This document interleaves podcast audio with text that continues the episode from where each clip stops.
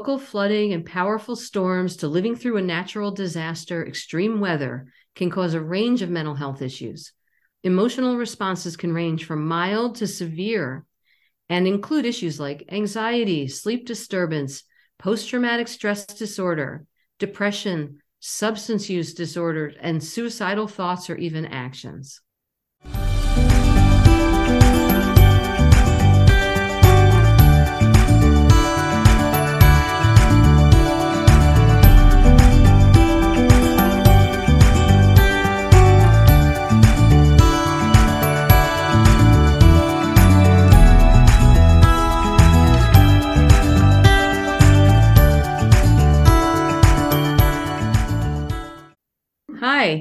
Welcome to the Shrinks on Third, our psychology and social justice podcast. I'm psychologist Julie Mayer. And I'm psychologist Cindy Ariel. Welcome in.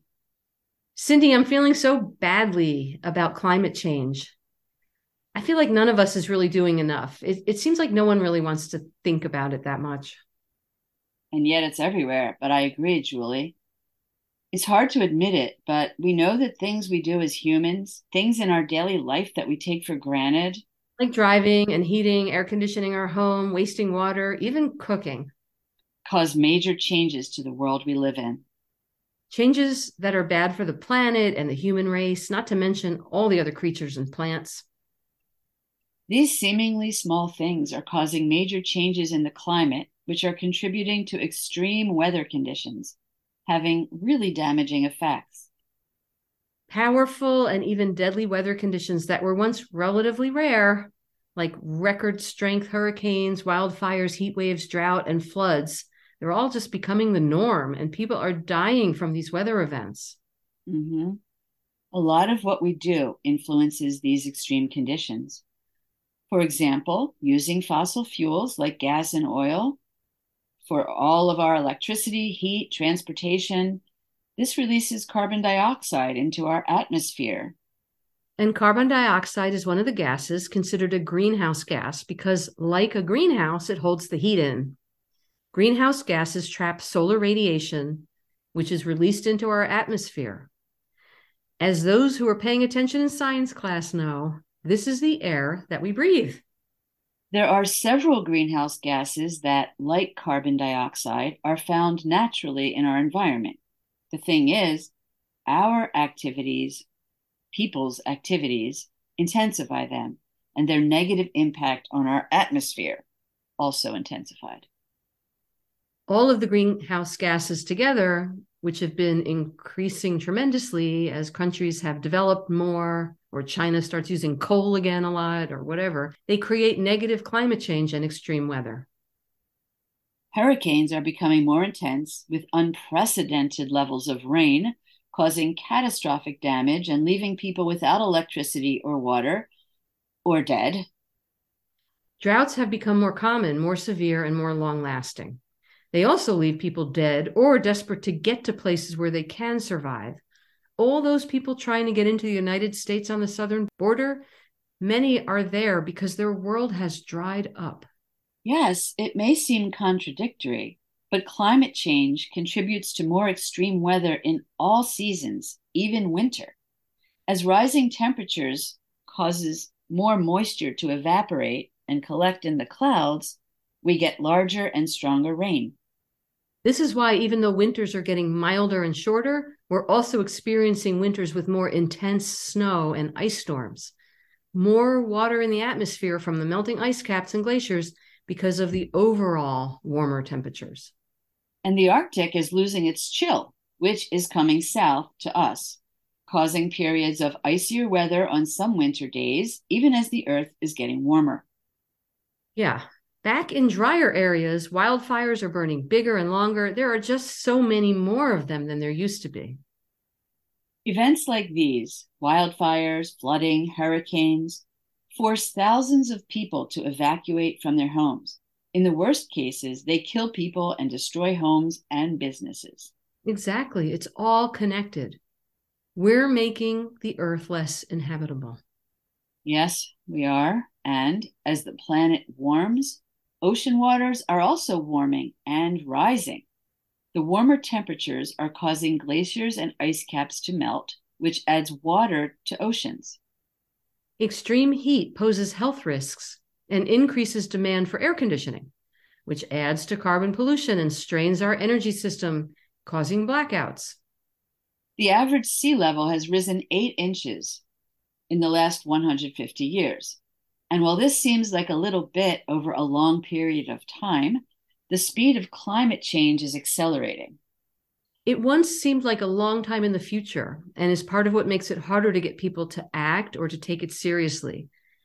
But it is now. And it's so hard for people to believe that things are bad. I was in Florida recently and there's all this construction in southern Florida. Go a little further south and it was all destroyed by Hurricane Ian. At the same time, they're building and building and building people are seeing the changes around them. And even though they're seeing them, they're not really believing how bad it is. And these things can be measured. We've had more flooding than ever in our country, and the sea level continues to rise. Right. Globally, we're experiencing more weather related disasters than ever before, which has devastating effects on people and communities across the entire planet.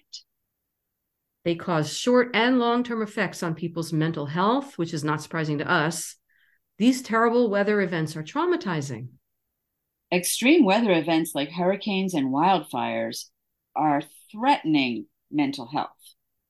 The fear and stress of these events triggers the fight or flight response that people have and causes a lot of anxiety. That is, if the people survive the weather events. Yeah. And while emotional responses can serve to protect ourselves in dangerous situations, they can also sometimes paralyze us and prevent us from problem solving and taking action. That's so true, Cindy. I think that's why it's so hard for people to face the facts about climate change. It's just frightening. We feel so helpless. It makes us feel overwhelmed. It does. And people struggling with mental health issues may already have a harder time coping. The emotions swirling around extreme weather events could push them over the edge of what they can possibly be expected to manage on their own. From local flooding and powerful storms to living through a natural disaster, extreme weather can cause a range of mental health issues. Emotional responses can range from mild to severe and include issues like anxiety, sleep disturbance, post traumatic stress disorder, depression, substance use disorders, and suicidal thoughts or even actions?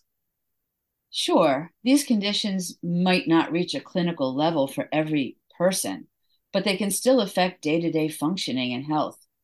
It's sad to know that there's also now something referred to as eco anxiety which is basically a range of anxiety disturbances brought on by knowledge and or fear about climate change that's just unbelievable Eco anxiety can include thoughts, emotions, or behaviors that are triggered in response to knowing about climate change.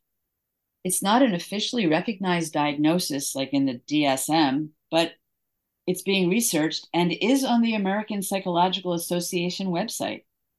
And it kind of makes sense. Extreme weather events are anxiety inducing.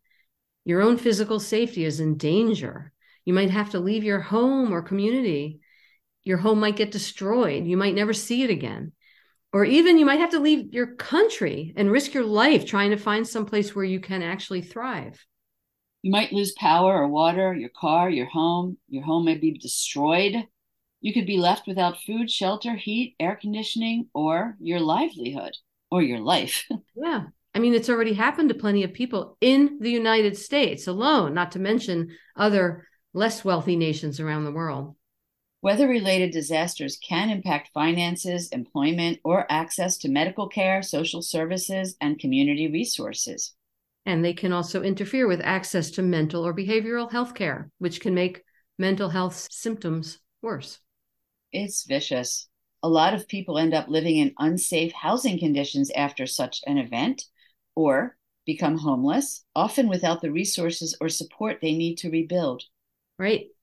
Natural weather related disasters involve significant loss and displacement, and those things lead to various mental health concerns. People living in poorer neighborhoods are more likely to face hardship. Isn't that always the case? Even if they don't lose their jobs, they likely don't have the resources to fix or rebuild their homes, find food or transportation, or afford physical or mental health care. We'll be facing extreme weather for the foreseeable future. Actually, it's just going to keep getting worse. For forever if we don't respond to the demands now. And forever might not be that far away if we continue like this, destroying the planet. It will eventually become an uninhabitable. That's still a ways off. That's what I hear, but only if we keep working at managing climate change. That's right. In the meanwhile, it would be wise to plan an emergency response for your household, especially once you get advanced warning about a weather related disaster in your area. True. You can use some of your anxiety the way it was intended by preparing for the event with extra food, water, and basic necessities, or even by leaving until it's safe to return, especially if you're being told by your local government to evacuate. Believe them. Prepare yourself and your family so that you're physically and mentally safe in as many ways as possible. All we can each control is our own portion of responsibility. None of us can save the world individually, but if we all do our part, it will make an impact. Keep that in mind. Some research is showing that things we do that help us establish or nurture a connection with nature, like gardening, planting trees, hiking, these things make a difference in our feelings about climate change and what we can do about it. And usually, when disaster does strike, neighbors and friends reach out and help one another. There are always amazing stories of hope and resilience, of people helping each other cope, and it brings out the best in humanity sometimes. And this is also important in less extreme incidents like a heat wave or a winter storm. It's always important to reach out, especially if you live alone or if you know someone who does or who's elderly or who's vulnerable in some way. Of course, if you become overwhelmed with emotion at any point, it's important to reach out to a professional so that your symptoms don't grow out of control, so that you can work on building adaptive coping techniques. Right. If eco anxiety or a pending or past natural disaster causes you persistent sadness or worry or trouble sleeping, lack of concentration, nightmares, anxiety, intrusive thoughts, or recurrent memories of the event, or other feelings or behaviors that are just out of the ordinary and uncomfortable for you, it's time to reach out. Ideally, we want the post traumatic pain to become post traumatic growth. These deep experiences can be intrusive and horrible, but with effort, if you work on it, they can lead to deep personal change for people who are survivors. As far as impacting climate change, every little bit will help. Things like using clean energy instead of so much fossil fuel would help clean up and keep our world cleaner. It's important when working on climate change that we actually aim for climate justice, which means we have to consider social and racial issues right along with climate issues because they're very intertwined.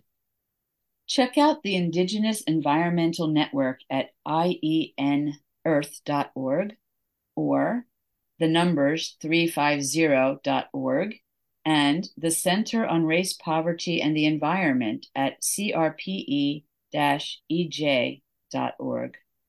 And of course, one of our favorites, the Sunrise Movement at sunrisemovement.org. These are great places to start learning about climate change and how it intersects with other justice issues. All of these websites have a ton of resources for learning and getting involved on many levels or so on any in- levels that's comfortable for you. So get involved. And thanks for listening. You can find us at shrinksonthird.com and follow us on Twitter, Instagram, and Facebook at Shrinks on Third. Till next time, take care.